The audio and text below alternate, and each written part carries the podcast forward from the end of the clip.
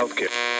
Morning, this is Radio Jackie broadcasting to southwest London on 227 metres medium wave. This wave. is Alice's Restaurant, 90.4 megahertz, and we're here to bring you the very best in rock music. You're in tune with Lou the Duke here on Radio City. If you want to write Anyway, welcome to MAR on 266 metres medium wave, the sound of the northwest.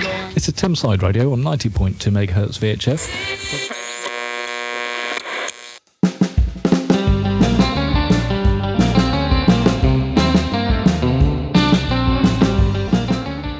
Hi, and welcome to episode 14 of the Pirates of the Airwaves podcast with me, Mark Wakely, the podcast that chats to some of the people involved in the land based pirate radio scene of the 1970s and 1980s. This week, we're talking to Bear, the legendary rock gramophone announcer from Telstar One, Alice's Restaurant, and RFM, amongst others.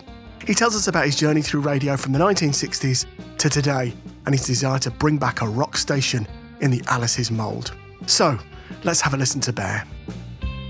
So, hello, everybody. Welcome to the podcast. This week, we're going to be talking to Bear, who is a, a pirate radio legend from the 1960s, 70s, and 80s, I think we should say, on many, many stations. I'll let him tell you all about that. Uh, but um, good evening. This is we're recording this in, in the evening. Good evening, Bear.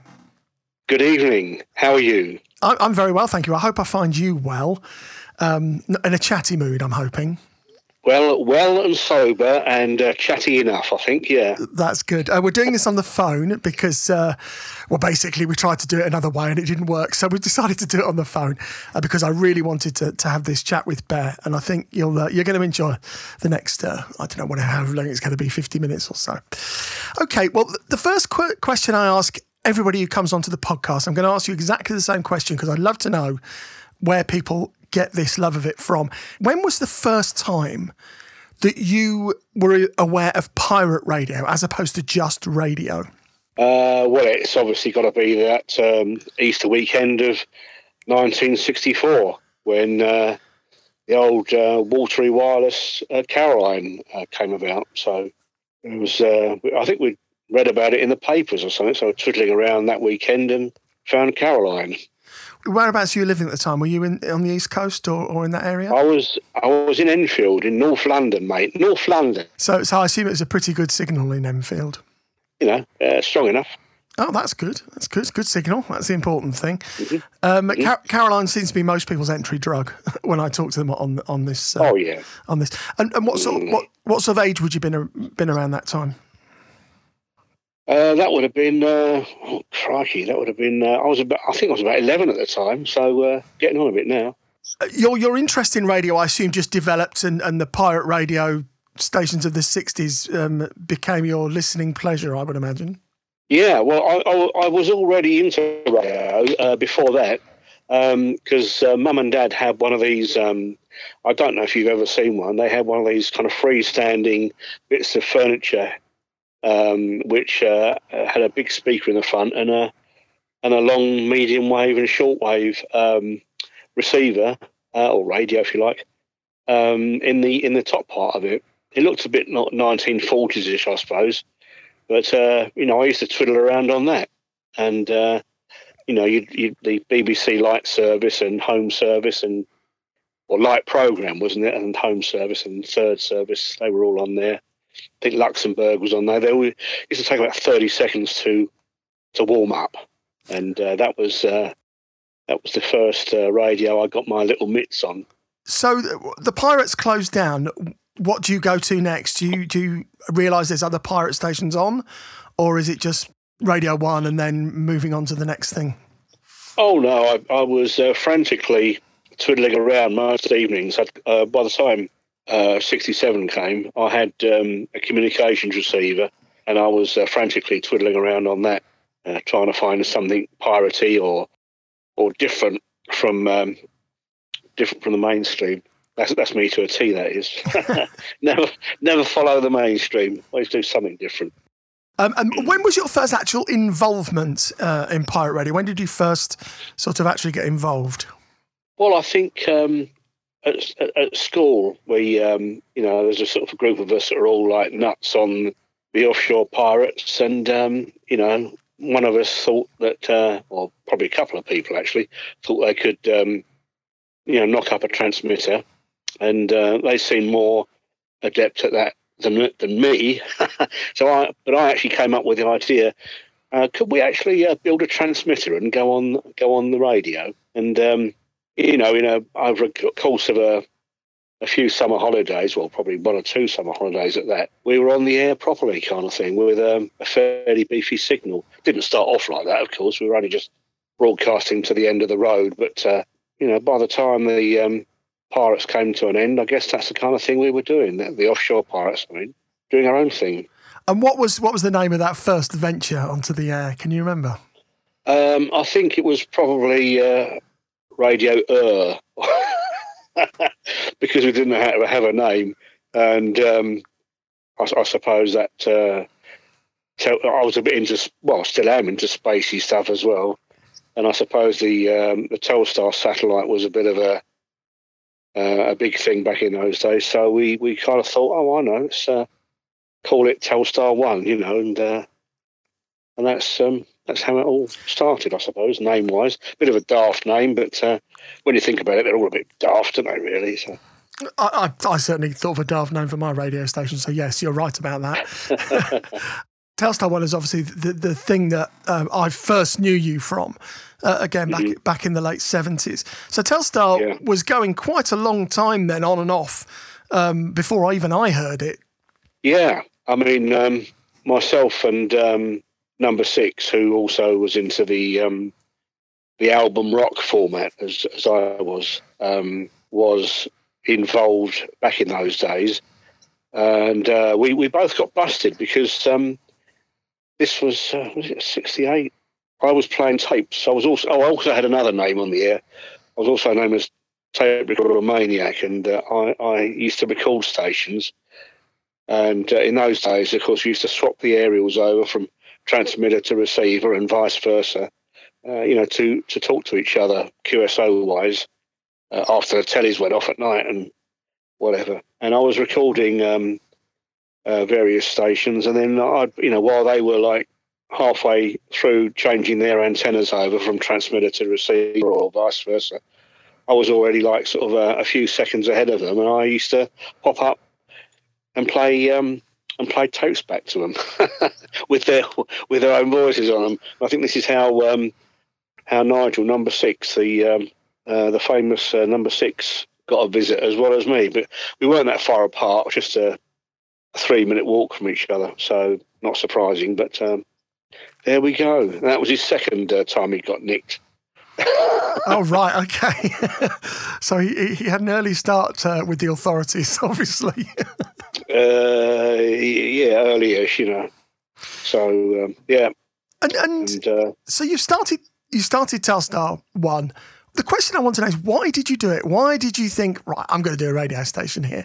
Was it an ego thing? Was it just for a laugh? Was it a love of radio, the music? What was your reason for actually wanting to be a pirate?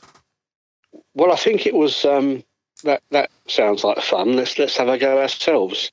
I mean, uh, uh, originally I was only sort of borrowing my brother and sister's records and playing them on the air. You know, I hadn't quite got into the uh, the album rock thing at such a tender age, but uh, obviously got there eventually.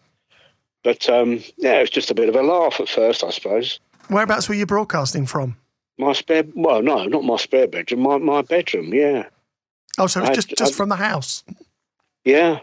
Yeah, we've always been that way inclined, I think.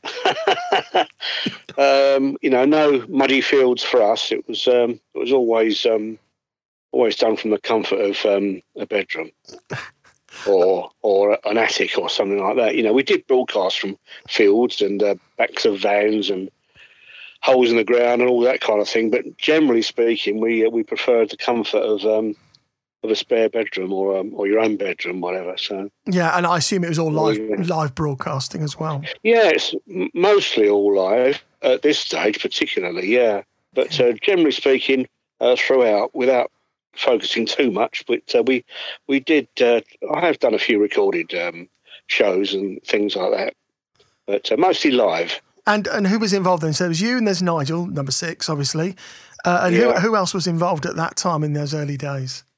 Well, it was just us, really. I suppose you know we we just we just sort of come on the air randomly. There wasn't any sort of like set schedule. Oh, it's Sunday. We we we'd better go on. You know not at that not at that stage anyway. It was very um, ad hoc.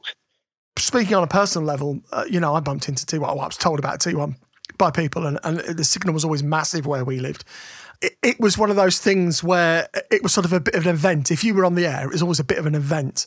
Um, oh, T, T1 are on today. And it, it, it seemed to be a sort of a bank holiday thing, or, you know, whenever you guys Yep. uh, decided that, you know, you needed to warm the transmitter up again, um, you then appear on the air. And, and always, how should we say, um, interesting presentation style, to say the least.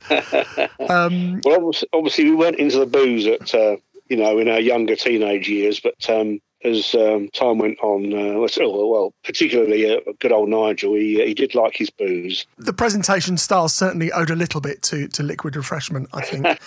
It's- it's It was probably- like a it was like a radio version of Tiswas, although probably even worse than that. But uh, yeah, good fun though, good fun. with with with T1, I mean, how long did that go on for? Because it seems to me like it was a, it was a long, long period that you were on the air on and off.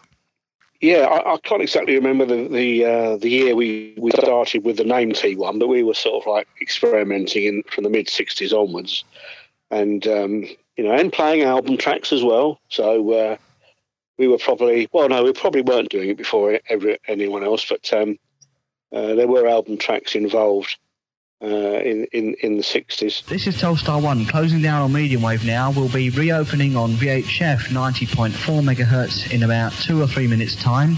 So if you'd like to tune about on your VHF radios between Radio 2 and Radio 3, uh, with a bit of luck, you'll find us there if you're in the right direction. But um, yeah, I think it, it carried on until 1978, I believe, or 79. Um, a friend of mine who uh, was also into pirating, he we'd been over the pub again um, one Sunday evening. It was the 5th of November, uh, 78, I think it was, or 77, whatever. It was the 5th of November. We'd been over the pub, and um, he said, Come over to the car. I've got something to show you. And um, he had this little CB radio in his car, uh, only one of these little 4 watt, F, uh, 4 watt AM jobbies. I thought, Oh, that's a fairly neat little piece of equipment. And um, well, within a week or two, I had my own CB radio, and uh, it more or less knocked T1 on the head, really, because we could kind of get a, radio fix on a daily basis uh, with this method. And it wasn't wasn't the same as broadcasting, of course, but uh, yeah, that's kind of like uh, You were getting your RF fix from another place. absolutely, yeah, yeah. And when, when you were involved in T1, so from 68 through to 78, 79 when it, when it finished, were you involved in any other stations or was it really just T1 and, and you did what you did in that way? Uh, I, well, I think it was. Um, yeah, I think it was actually just T1 back in those days. Nigel also, if I, I could interject here, Nigel uh, started off with his own uh, station. Uh, he was he was called Radio UK, but of course you, you can't really um, uh, sadly interview uh, Nigel uh, these days. He's he is no more. But yeah, he so he did his own sort of station for a while. Then I think um, we we kind of joined forces and did a did these special bank holidays and uh, you know Christmassy type, type holiday uh, uh, transmissions. Um, you know, just on a now and again basis as as T1 Telstar One. Was um, Radio UK, was that a, a- regular thing or was it just another one of these occasional No, just a- when Nigel Yeah, felt just like it? occasional. Yeah, you just sort of used to switch on when you felt like it and didn't care too much if there was anyone listening or not. And um, but obviously by the you know by the time um, you know the, um, the you know the seventies progressed, and we were we were doing um, you know the album rock format more and more and um, getting some good results from it. You know. No one else was doing it. You didn't have competition for the uh, the audi- the same audience as every other station. Did you have like a phone number? Did you know, you know, did you get request dedications, all that sort of thing coming in? I think uh, yes. I think you know, especially towards the end of the seventies, we uh, we had a phone number, and someone would, uh, you know, someone in a, one of our mates in the house would would just take the calls for us. We also had a mailing address, and uh, yeah, we got uh, we got uh, letters and uh, phone calls. About sort of seventy or eighty phone calls per broadcast on medium wave back then hmm and which is um, a fair amount really consi- compared to uh, your average um, pop station, which would um, the ones we knew about anyway, would only get about five calls each per broadcast. So, um, and, and people say rock music's not very popular. Well, there you go. You know, I've had this conversation with other people, uh, and, and I think that a lot of pirate radio fans are rock fans because of Caroline and because of their 70s Yeah. album format. And I, I think it sort of um, galvanized people and, and made people think, oh, wonder what's on the air. And people who were lis- Yeah. looking for Caroline when they weren't necessarily there. And they were bumping Yeah. into other stations like T1, which on 235, if I remember rightly. Yeah, two, three, five. Yep, I remember that very well. So, uh, Telstar One uh, finishes. You get involved in CB radio for a while. I do know, or I have been told, whether it's true or not, I don't know, that there was a certain amount of um, involvement with the beginning with the Radio Amanda as well, and, and they were using the T1 rig uh, for their broadcasting. Yeah, that's right. I mean, when you know when CB came along, well, CB came along first, and uh, I was on there for about six months, and then I got busted for that. So um, the next best thing was uh, amateur radio. So ended up on the two meter amateur radio uh, uh, band for a while. In the meantime, we thought, well, we're not really using the transmitter or the equipment because Nigel came up to uh, two meters with me, and um, so uh, I think John Shakespeare of Radio Amanda had got in touch with Nigel somehow. I can't quite remember when or how now, but uh, anyway, um, it ended up we we we gave um, uh, John of uh, Radio Amanda the old T1 transmitter and um, and the turntables, and um, that's how Radio Amanda came about. A similar thing with uh, we had we did have a, a spare FM rig we uh, weren't using, and we we set we set someone else up who were just using one of these cheap FM bugs off of uh, or out of uh, Exchange and Mart at the time. Uh, we we gave them a sort of a more sturdy, more stable. Uh, I think it was a Pye, Pye a converted Pye Westminster transmitter, and so we kind of set them up as well. You know, they were kind of um, rock fans as well. You know, prog fans. Prog yeah, fans. yeah, progtastic, mate. Absolutely. Um, the, rig's gone to Amanda. That's fine. I remember them as well. John was a, was a great guy, and uh, certainly helped me out a few times as well. Uh, just just going back to T1 quickly. So, what was the actual setup? So, you had what sort of studio did you have? What was your aerial system? You know, how did that sort of work? Was it sophisticated, or didn't you really have a clue what was going on? Uh, no, uh, in those days, uh, certainly speaking for myself, and uh, probably probably Nigel to a certain extent, uh, I don't think we'd heard about um, SWR standing wave ratio until CB came along, and then amateur radio. Obviously, had to gen up on that a little a little bit.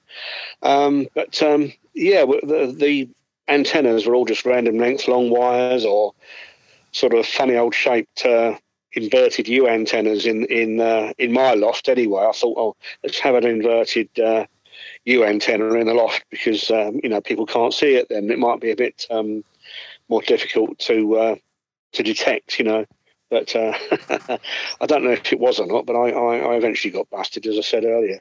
The antennas were just basically random length, and uh, we we just made the the best of them as we could. And what was the studio setup like? Uh, again, very basic. Uh, we didn't have anything sort of posh it. Just a, you know, I, I started off with one record deck. I think it was an old BSR deck out of a a radiogram or something. One of those little auto change things, you know, with a ceramic cartridge.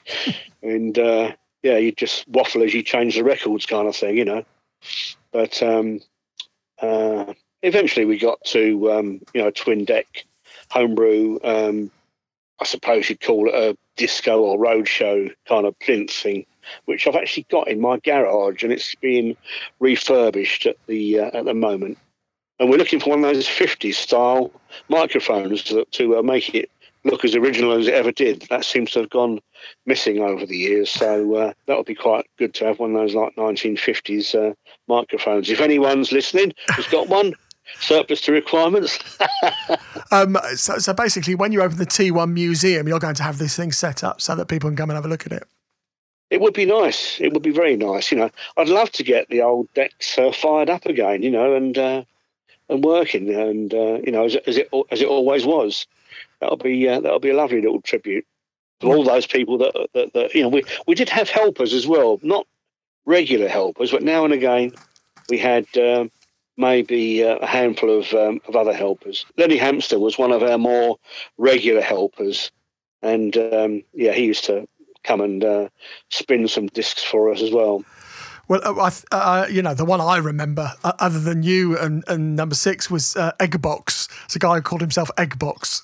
Yeah, I've inquired with Lenny Hamster about Eggbox. He can't remember. it was a fair number of years ago now, I suppose, but uh, I'll have to put my thinking cap on about that one. Eggbox. Who was Eggbox? What was Eggbox? Well, I have a Who funny knows? feeling Eggbox might have only been on once and may have only called himself Eggbox once. Yeah, that sounds that sounds very feasible. Very very feasible. Yeah, I, I think I think T1 was that kind of station, wasn't it? Really? yeah, it certainly was. Okay, It so certainly was. but you were you ever involved on air with Radio Amanda, or was it that just wasn't what you were Um, doing at the in the- time? in the early days, the, the, the tests and things, when we first set it up, I think myself and uh, number six, Nigel, had uh, had a bit of a waffle on the air and uh, a bit of a muck about as we, as we always did. That was it, really. Oh, I think right, I. I might have, I might have done a few more bits with them because they obviously carried on the tradition of doing, you know, August bank holidays and Christmas broadcasts, that kind of thing. Yeah, and they were very much a, a, an album rock format as well. I think, weren't they, Amanda? Yeah, yeah. So Amanda have started. They've they're using the T1 rig. You're now CB guy. The next thing I hear about you is when you appear on Alice's Restaurants. Um, what were you doing between the two? Was it just CB, or was there other stations involved between? Well, it T1 was uh, yeah CB for about six months, and then went on to amateur radio, two meter band, and um, and then uh, I, I I won't mention his name. Well, I'll call him Lod. He knows who he is if he's listening. And uh, I used to talk to him um, now and again on uh, two meters uh, in the afternoons uh, on the way back from work, and um, he invited me round. Invited me. That sounds a bit dodgy, doesn't it? He invited me round to his place on, on one occasion, and um I went round there, and um, there was this um, sort of uh, offshore pirate radio stickered bedroom, and uh, and a nice little uh, studio in there, and um, I said, "Oh, this looks good," you know. And uh, he told me about what he was doing, and uh, told me about Alice's restaurant and Phoenix Radio, and um, would I like to do a bit on um, on Alice's? So I, I said, um, yeah, that'd be nice. and that's how I got back into um, Alice, uh, well, Pirate Radio and Alice's in particular. You know, again, spinning the old uh, records on, on there, you know. So it never quite leaves you, does it, really? So Alice's Restaurant. Obviously, I know the guys from Alice's. I knew them very well. They're the guys I got involved in pirate radio with right at the beginning Yeah. until we, we went our separate ways. And it was very much a rock format, obviously, and they were very much the into the playing three, four songs in a row and then telling people what they were and things like that. Mm-hmm. I assume that fitted very much in with what your the way you wanted to do your presentation and your music um, tastes. Yeah, I mean, uh, it, it's it's really um, mostly about okay. We had a bit of a laugh and a lark around on uh, on on uh, T1 and Alice's.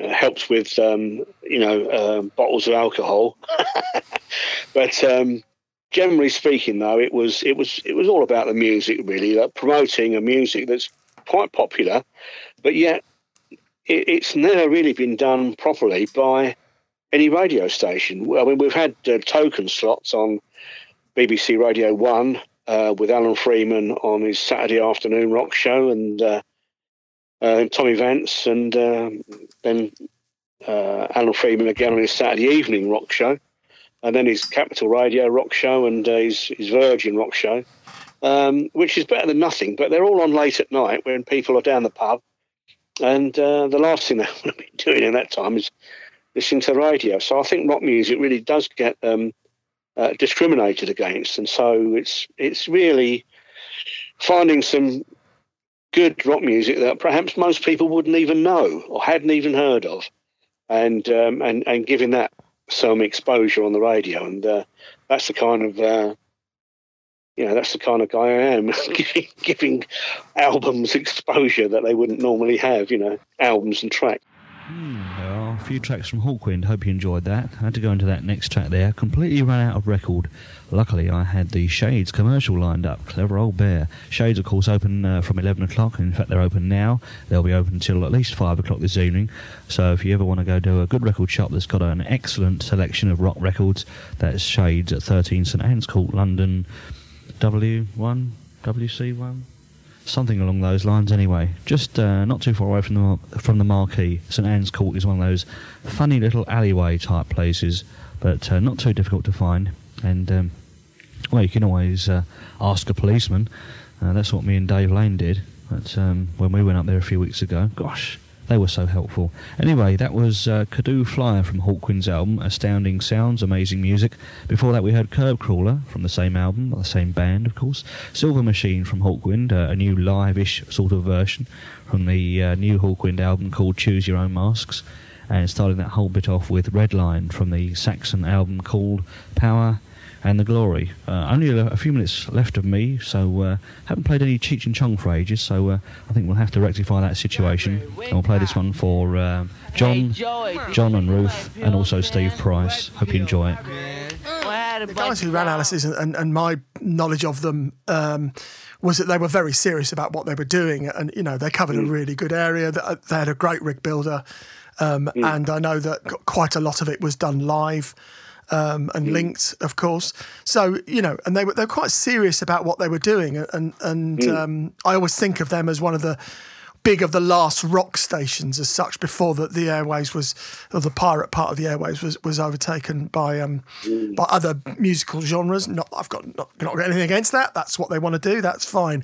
Yes. Um, each their own each their own. Absolutely. And I think especially music stations generally you know when you look at DBC and what I was doing and, and Phoenix and Zodiac were doing and what Alice's were doing I think that's what that's the thing that pirate radio really helped with was the specialist music radio when you look at lwr and kiss as well you know and yeah. they, they sort of brought that very much to the format. And invicta of course can't get forget invicta so you, you, you're with alice's. How long do you think you stayed with alice's? Now i can't quite remember that. I wasn't with alice's from the very beginning.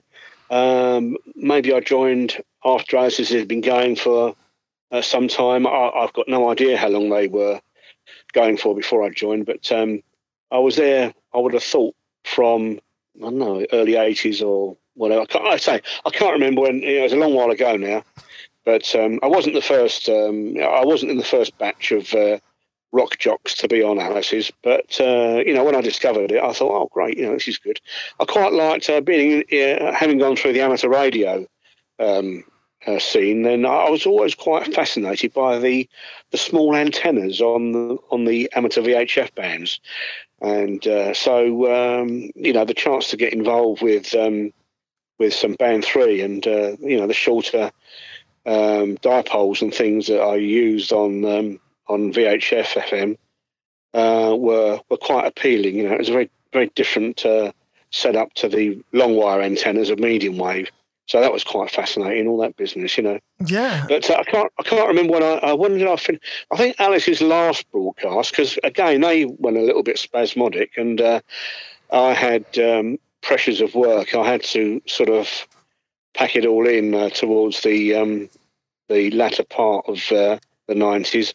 But I think the last broadcast of Alice's was something like about um, I don't know, getting on for uh, maybe 1990, I think, actually. Okay. But that that was probably a one-off Christmas special or something, you know. Mm-hmm. So, um, yeah. And um, so when, when so Alice's closes down basically over a period of time, it, it fizzles out. I think is the best way to mm. describe mm. it. I know yeah. you were involved in trying to um, gain one of the licenses, which the license you went for, I think, was the XFM license, wasn't it? Um, the one yeah. that XFM eventually got. Tell us a little bit yeah. about that and, and what you did, uh, how you were involved in that. Well, I, I, had a bit of a health hiccup in 1990, and um, I thought I can't really go on running up and down tower blocks with um, with my health uh, impediment now. So I thought uh, I started looking into legal ways that Alice's could get back on the air, you know, and obviously one of them was, um, uh, you know, the conventional route of, um, as some stations have done, uh, of finding the backing and um, going for the London license, 104.9 as it was. And I'd kept in touch with uh, everybody, and I eventually uh, saw that there was a license up for grabs, the 104.91. And I said, I, I kept in touch with people, and I, I kept on saying, You're still interested in going legal? You're still interested? And everybody said yes. So I went along and um, paid a visit to um, the Kiss FM boss, Gordon McNamee, and um, he actually um, knew the, the um, uh, Alice's Restaurant founders, as it were, Alice's Restaurant in Phoenix. And he actually said to me, I can't understand why there isn't a rock station. So, uh, which was like a big boost coming from uh, Gordon, like that, you know. So I went back to the team and um, nothing happened. uh, so uh, I'm thinking, is this how interested you are? And uh, I, I, couldn't believe it. You know, no one, uh, no one really had um, any, seemingly, any enthusiasm once they got a chance to have a go at the big time. Maybe it was too much of a, a big time to go for, you know. But I'm thinking, well, you know, if you get a chance like this, it's better than nothing, isn't it? Really. But anyway, so nothing actually happened with the um, with the legal thing at, at, that time. You know, you know, we have done. Uh, we ha- I have been keeping my hand in, should we say. Uh, I've always been open to um, getting something on the air, and uh, in 2005 um, there was a shortwave broadcast uh, from a, a 100,000 watt uh, transmitter in uh, Eastern Europe into a Gainey curtain antenna, and there was several million watts coming out of the antenna by the time it had uh, come out of the antenna anyway. And it was a lovely signal here in uh, in England. uh, I think you could hear it over most of Europe, you know. And that was as Alice's restaurant. Oh, it might have been. okay. Um, stonking signal. And, you know, it just shows you that um, there are other avenues to go on. Of course, now we've got the internet as well. So um, you know, I haven't stopped. Uh, I've got a head full of ideas, and um, sadly, um, you know, there's, there's uh, too few people around these days. Everyone's getting older. Some people aren't around any longer, like Nigel, number six. Uh, but um, it, it's a shame because now we're able to do something quite legally that can be on the air permanently. And I think a lot of people would like that. I certainly would. Saves all that running up and down tower blocks, being on the air for a few hours and then getting busted. But um, there we go. Uh, I mean, I mean, I'm on internet station myself. I know people who run internet stations. There are a lot of work. There's a lot of work there without much yeah. reward. But I think if you're passionate enough, which is mainly the reason people do these things, um, mm. I, I, you know, I think it can be, it can be, for the want of a better phrase, very rewarding. yeah. I want yeah. to go, I want to go back a little bit in time because I had a, a, great chat with the guys from RFM uh, all about all about what they did and the fact that they got into it without knowing anybody or anything about it and sort of stumbled into pirate radio. I know that yeah. you were you were also part of the RFM thing as well when they were the Rock yeah. FM thing. Um, yeah. How did that come about? What happened there? Um, well, I think um, I was busy with doing eighty-hour weeks in the music biz at the time and um, doing post-production audio, and um, I was twiddling around the bands as you do, you know, never stop twiddling around, do you? And um, I heard RFM on. I may have heard it about it from someone else, but I heard it on the air, and uh, I'm not quite sure. Somehow I got the, the idea that they might need some more staff. So um, I rang up and uh, spoke to the chaps, and I said, you know, do you need any any help? Can I be of assistance? You know, and uh, they said, yeah, you know. So I went along there and uh, started off doing breakfast with Bear again. You know, so uh, that was that was all right. There you go. That was uh, Vangelis and uh, Movement One, Movement One from the album called Soil Festivities, or as uh, if you're a pervy, you might say Soiled Festivities. But never mind, eh? It's uh, two minutes to eight on RFM, a Sunday evening. Howdy doody. Oh, hello, Henry. Hello. Uh, hello, Nigel, old chap. Been there the stock exchanger here. Ah, but it's not that bad. I can still afford an RFM t-shirt. Oh, really? Where'd you get those from, old chap? RFM, of course. It's quite economically sound. You just send a fiver. That includes P&P. The nice thing about RFM is there wasn't any running around to do. It was all pre-set up by uh, the engineering types. And, uh, you know, you just had to turn up with a box of records and and do your stuff. But uh, I didn't know. I, I can't quite remember the um, the ins and outs of it. But I, am not quite sure if uh, Dave and Claire were involved at that time, but I'm not quite sure. But that, maybe they were behind the scenes. Not quite sure. Well, they certainly mentioned you when I spoke to them, so I, I think Yeah. they, they certainly were part of it when you were there as well. Yeah. Um, right. Okay. Uh, but I mean, obviously, RFM were one of the big rock stations again. You know, they, they were sort of their post Alice's uh, when people people are um, um, still listening to, to rock music. Uh, I say still listening to rock music. You know, when, when we think very much of the dance stations have started to take over, but RFM came along and um, from very very small beginnings became very big and very popular. I think. Um, but again, Yeah. a station that fizzled out. Um, you know, the interest sort of dies off. I know that the split with RFM was one side felt that it should be more commercial and the other side felt it shouldn't. And I think the big difference between things like rock stations and and those kind of stations is that, uh, as opposed to the pop stations and the dance stations, is that there's it's done about the enthusiasm of the music and it's not about necessarily making money if you can make money great to help pay for your transmitters and all the other things but uh, i think the big dance stations and i certainly know that jackie for example as a pop station you know they were run as businesses they were they, they were run you know taking advertising or the djs were paying to publicize their own gigs and these stations were run as businesses where I certainly don't think Alice's ever was. I certainly think RFM never was. And I know that the station I ran never was. Um, And it was all about just, just playing the music. But I think it becomes a lot of hassle after a while. You know, as you say, running up and down tower blocks, we either get too old for it or just get too. you think, oh, really, again this week? And if you're not getting any, you know, financial reward for it after three years of doing it, do you really want to carry on? You know, it's a hobby, really. It is. Yeah. Um, yeah. And that's and it's a hobby where you're taking a risk as well. That's the other thing. You've always got that. Absolutely. So, talking of taking a risk, how many times have you now um, had a visit from the authorities? Do you think in your pirate radio career? Well, I think um, once for medium wave pirating in the 60s and um, once for CB in uh, about 10 years later in the late uh, 70s, just before I took the RAE. And, and I think maybe a, a few close shaves when we were doing Alice's. Yeah, well, I mean that was remote, wasn't it? So yeah, if, if you're getting caught there, was probably just about being unlucky. Uh, um, the other thing I, I wanted to ask you was was T1. All those times T1 were on, blasting that signal out, and basically being, I don't know, T1 on the air. You never got a visit. Never got a visit from the authorities.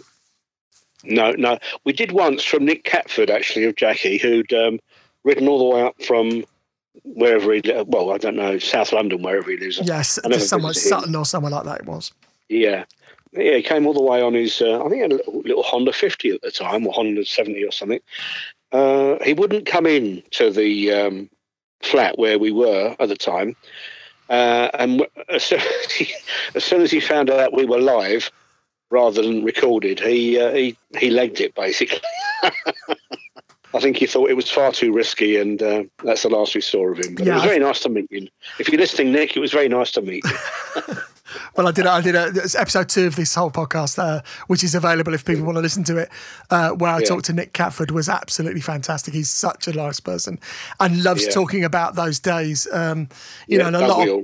Yeah, exactly. But you know, he's a he's a legend, and I, I wasn't sure he was really wanted to do it, and he just said, "Yeah, absolutely, no problem," and he and he was happy to talk about just about anything I any questions I put to him.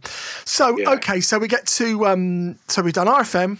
Uh, sorry, Alice's RFM what happens next when when all that fizzles out and you you obviously you did the website for the for Alice's for a while and things is that it really is that is that the end of your involvement uh, other than these little speculative things that you've sort of hinted at Uh, well, there was another station that uh, was on the air for uh, about six months called um, Rock 106.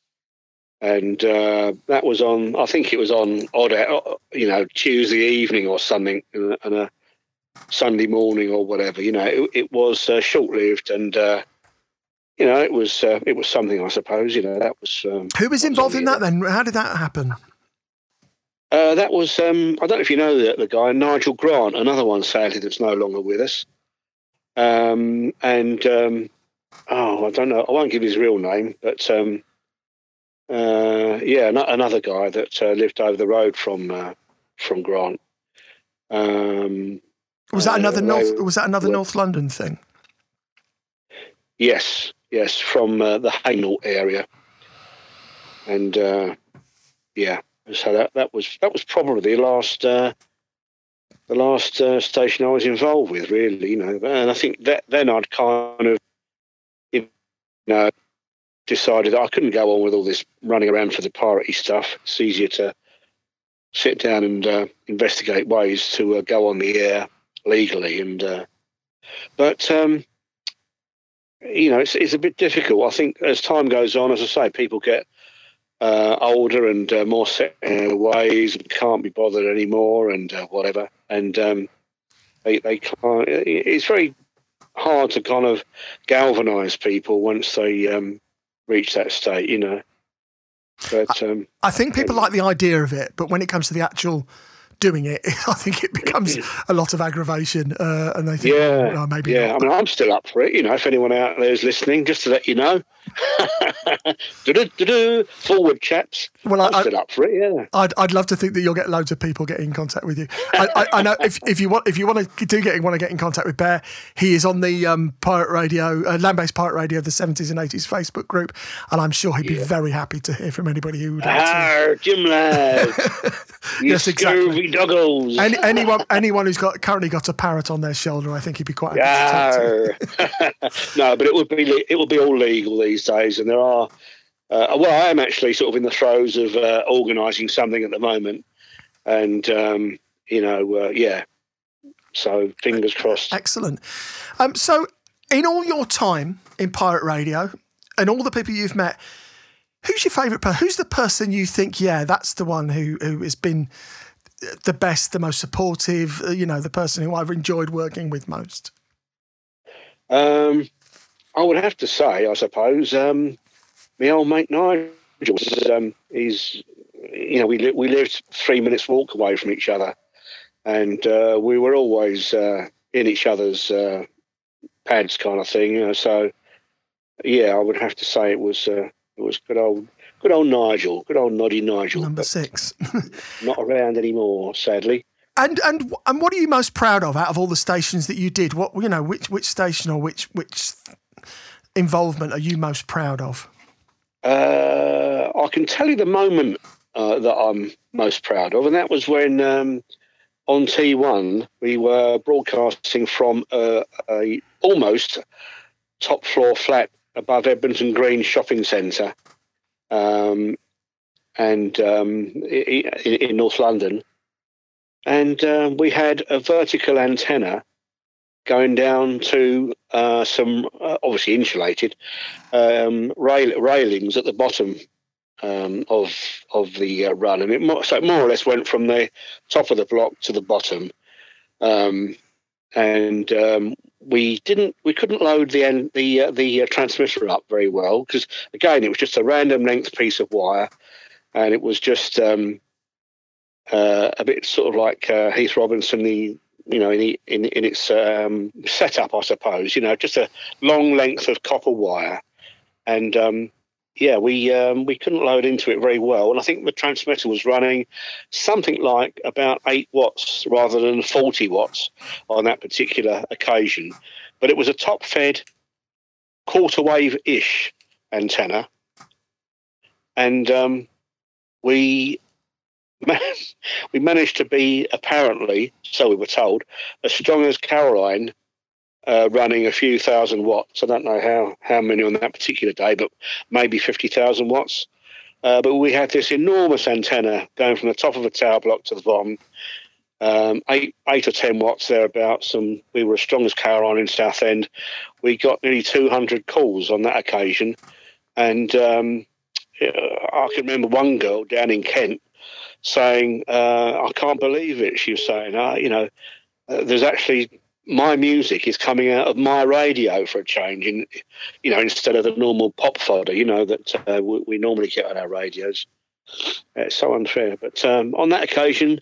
We had at least one happy customer and probably um, 199 others as well.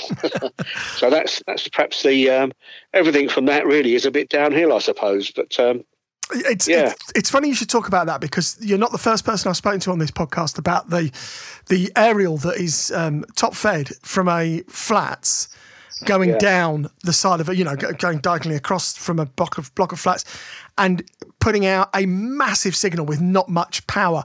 There's obviously Yeah. something very significant about that setup, which which enables Yeah. people to push a long way out on medium wave.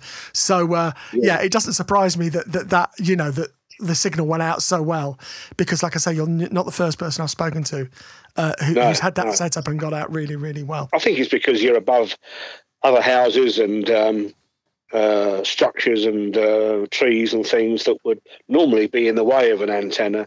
You know, the old um, washing line uh, antenna down the garden scenario. Uh, if you can raise the antenna a little bit, um, people think that height doesn't matter on medium wave, but it does actually make a difference. So, uh, yeah, that would be um, a factor. Yeah, I, I, mean, I was always taught that the the more vertical you had, the better the signal got out. Whether that's true or not, I don't know.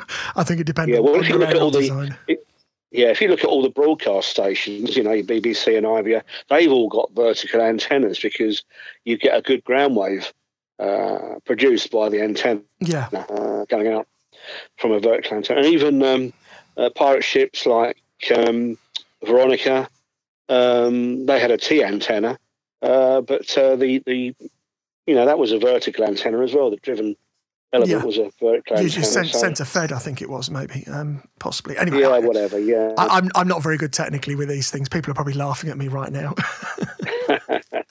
well, I'm not a sort of a, a boffin kind of thing, but uh, you pick things up over the years, don't you? I know exactly what you mean. Um, Yeah. Right, okay. Now, finally, I you know you've you've sort of hinted at, at what's happening. What's the future for you in, in broadcasting? What what do you think? You know, is it about getting another rock station on the air, um, broadcasting on a regular basis?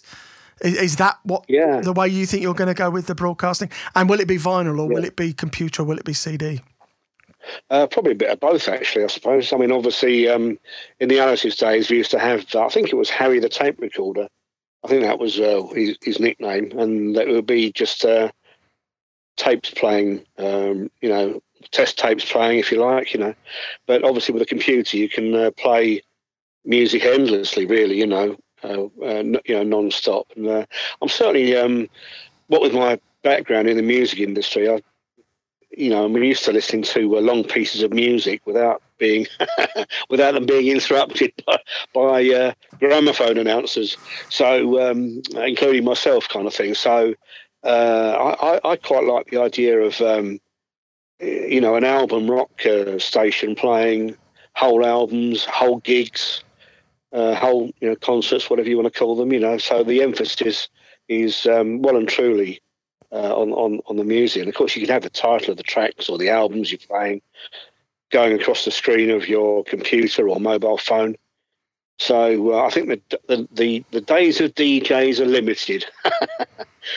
so uh, that's right. But yeah, I'd love to get it back on the air. And uh, as I say, there's something in the pipeline. There's always something on the back burner sizzling away there. That is absolutely fantastic. Um, it's funny, just very quickly, so when you talk about gramophone announcers, the first time I ever heard uh, presenters call themselves gramophone announcers was on T1, funnily enough. Um, I, I think you were doing it as a sort of a bit of a drunken joke. I'll, I'll tell you who originated that phrase. It was Chris England of uh, Radio Amy who were taking the calls for us on that day that we had the antenna up the uh, tower block and had nearly 200 calls on that day. Uh, Chris England and co of uh, Radio Radio Amy, Yeah. who were quite close neighbours in Enfield at the time. Yeah, yeah, there was a whole scene around there, wasn't there, with North London Radio and all that, all those guys. Yeah, Yeah, uh, yeah. I think it's a sort of a domino effect thing, really. You know, you hear someone on, and uh, obviously, it's a, if it's a stonking signal, you think, "Oh, well, I can do that," you know. Yeah, well, well, it's the same thing happened with me. You know, on, on the London Essex borders, I lived in Woodford Green, Yeah. and, and all Yeah. the people that I knew from from that area all were involved in stations. You know, and, and it just sort of, and of course, you've got a guy who can build transmitters, and another guy who does studios, another guy who does compressors, and you all sort of Yeah. come together and pull your resources. Um, Yeah. And it, it seems to work out like that. And there was certainly that happened in, in South London. I know that. And in South East London with the guys from RNK and Radio Telstar South and those sort of stations as well. Yeah. All sort of knew each other. Isn't that yes, strange? indeed. not what you know, it's who you know. Exactly. it's been an absolute pleasure having you on. You are one of the people I did want to speak to um, for this because you're one of my uh, one of the people I really remember from those days in the late 70s and early 80s. And I know that you're involved. You know, T1, a lot of people knew about that. Alice's, RFM, these Yeah. are all stations that people knew really, really well. Uh, and were very, Yeah. very popular. So, um, thank you ever so much for talking to us. Hope to talk to you again sometime in the future. Absolutely, mate. Uh, Thank you ever so much for that. I really appreciate you being on on the podcast. You're welcome. Thanks for listening to the Pirates of the Airways podcast and my chat with Bear. If you'd like to get in touch with us, just email us at piratepod7080 at gmail.com. Don't forget to subscribe, like, review, and follow us. I'd like to thank the good people at amfm.org.uk and the thepiratearchive.net for their help in the production of this programme. That's it from me, Mark Wakely, for this episode and for this year. We'll be back in three weeks' time on January the 4th with a brand new episode. So until then, have a good Christmas and New Year, stay safe, and be careful during those tape changes.